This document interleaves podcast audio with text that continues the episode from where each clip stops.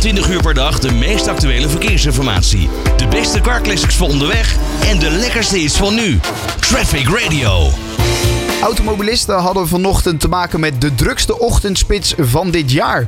Door een combinatie van slecht weer, een aantal ongelukken en de afsluiting van de A twaalf van Utrecht in de richting naar Den Haag ontstonden er al veel vroege files die voor veel lange vertragingen zorgden. Op veel plekken waren mensen dan ook drie kwartier of zelfs nog langer onderweg om op hun bestemming aan te komen. Het hoogtepunt van de ochtendspits was om tien voor half negen. Toen stond er volgens de A N W B op de snelwegen en de N-wegen in totaal vijfhonderdvierenvijftig kilometer aan file. Of de A N W B dit al zag aankomen en wat ze hieraan kunnen doen, dat bespreek ik met Tim Schaap van de A N W B. Tim, welkom. Ja, het was een heftige ochtendspits. Alle mogelijke opties voor file, die kwamen eigenlijk op hetzelfde moment samen. Hadden jullie dit ja. gisteren ook al een beetje zien aankomen? Of was het toch voor jullie een verrassing? Nou, het was toch wel een beetje een verrassing. Um, we zagen natuurlijk wel dat de regen er aankwam. En dat uh, zorgt natuurlijk wel vaker voor hier en daar wat afremmend verkeer. Maar dat het zo erg uh, zou worden, dat, uh, nou, dat valt eigenlijk niet te voorspellen. We hebben geen glazen bol. Um, in principe, we zagen natuurlijk ook wel aankomen. Dus iets slecht meer, wat ik al zei. En die afsluiting van de A twaalf. Dus we hadden wel het idee dat die iets steviger zou zijn. Maar uh, een nieuw record, dat, uh, nou, dat, dat, dat konden we niet bedenken vooraf. Ja, want die afsluiting van de A twaalf zorgt eigenlijk de hele week al wel voor extra vertraging, hè? Klopt inderdaad. En dat is voornamelijk dan op de omleidingsroute. In principe via, als je wordt natuurlijk omgeleid als je richting Den Haag gaat via Amsterdam. Uh, die valt eigenlijk best wel mee. Dat is af en toe een minuutje of tien extra.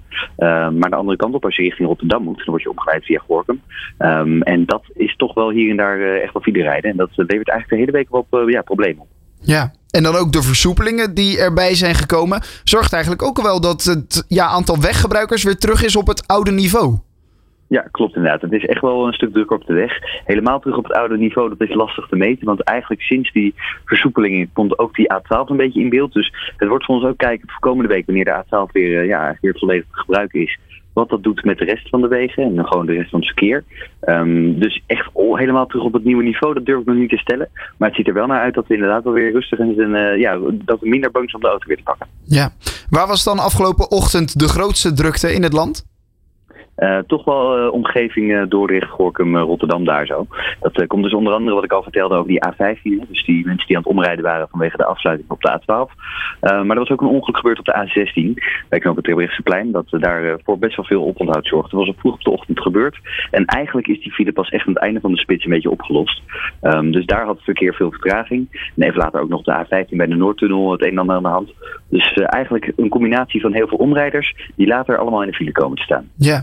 En hoe zorgen jullie er dan voor om er alsnog preventief mee om te gaan? Want jullie zien dus dat er wegen worden afgesloten, dat veel mensen moeten omrijden, dat er veel mensen op dezelfde weg terecht gaan komen. Wat kunnen jullie dan doen om preventief te zorgen dat het toch niet zo druk wordt en dat je dit aantal files krijgt?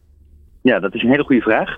Wat wij natuurlijk altijd doen, we zijn voornamelijk, uh, ja, wij kijken toch heel erg uh, continu wat er gebeurt op de weg en de actuele situatie. En uh, wij adviseren ook best wel vroeg uh, omleidingsroutes. Dus stel dat voordat wij zien dat het ergens vastloopt, dan uh, gaan wij meteen al aan de slag met de omleidingsroutes. Um, en dat doen we ook in nauw contact met Rijkswaterstaat. En Rijkswaterstaat die is natuurlijk echt verantwoordelijk voor alles wat op de weg gebeurt. Zo bijvoorbeeld een afsluiting en dergelijke. Dat, dat, ja, dat beheren zij, dat, dat doen zij volledig, uh, zit volledig in hun beheer als het ware. Um, dus daarin zijn we en deels afhankelijk van bij Rijkswaterstaat. Maar uh, voornamelijk gewoon vooraf communiceren over en eventuele verwachte drukte. Maar ook natuurlijk gewoon communiceren over eventuele omleiding. Ja, want Rijkswaterstaat bepaalt dan bijvoorbeeld ook of er zo'n matrixbord met vijftig kilometer per uur gaat schijnen. Hè? Zij zijn daar uiteindelijk verantwoordelijk voor. Jullie adviseren hen eigenlijk alleen maar, toch? Ja, het enige wat wij uh, zien, wij hebben data van TomTom gebruiken wij. En dat is aangevuld vanuit TomTom met uh, data van heel veel mobiele telefoons. Mm-hmm. Um, dus wij zien eigenlijk continu verkeersstromen. En wij communiceren daar naartoe over, uh, wij zijn echt puur het communicatiekanaal als het ware. Dus wij communiceren daar ook op de radio. Uh, via de welbekende kanalen op Twitter, Facebook en, uh, nee, excuus niet Facebook, maar op Twitter en uh, onze website. Um, en eigenlijk, wij zijn meer een, een doorgeefluik als het ware.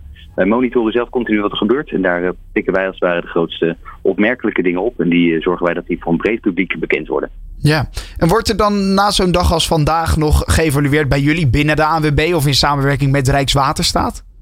Uh, wij communiceren, ja natuurlijk, wij evalueren zeker met elkaar van joh, hoe snel uh, bijvoorbeeld een omleidingsroute van joh, in hoeverre uh, geeft dat bijvoorbeeld echt tijdswinst. Ik bedoel, was het een goede keuze om dat uh, bijvoorbeeld uh, te adviseren. Uh, maar bijvoorbeeld ook gewoon puur van joh, waar gaat het heen met, uh, uh, met de verkeersdrukte in het land? Dat houden wij bij, we monitoren dat, wij rapporteren dat aan ons, uh, wij, wij hebben dat in statistieken en dergelijke beschikbaar. En uh, dat, dat houden wij in de gaten en dat is grotendeels uh, echt wel gewoon voor in de communicatie naar ons, naar, naar de consument toe, zeg maar, naar de, naar de luisteraar. Um, maar ja, dat is ook gewoon voor, voor eigen onderzoek. Ja, maar zo'n dag als vandaag, daar is weinig aan te doen, denk ik. Nee, dit, uh, grotendeels inderdaad, uh, de race was toch wel een van de grootste punten. En dat hebben we natuurlijk helaas niet in ons macht. Nee, nee, dat zou fijn zijn als we dat wel zouden hebben. Dat zou fijn zijn, zeker.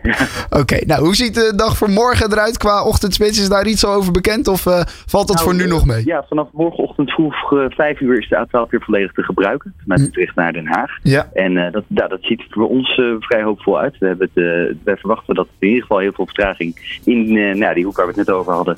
Bij Gorkum en Dordrecht, uh, die A vijftien. Dat het daar in ieder geval heel erg gaat schelen. Um, en verder is het eigenlijk... Uh, ja, Het wordt morgenochtend trouwens ook een beetje mistig. Dat trekt uh, een beetje halverwege de, de ochtend, begin van de middag trekt dat weg. Dus uh, nou ja, morgen op zich, het gaat er waarschijnlijk beter uitzien. Maar dat komt dus grotendeels door die afhaal. Oké, okay, nou, goede hoop voor morgen dan. Voor nu Tim Schaap van de A N W B. Bedankt voor je tijd en je toelichting. Graag gedaan. Traffic Radio.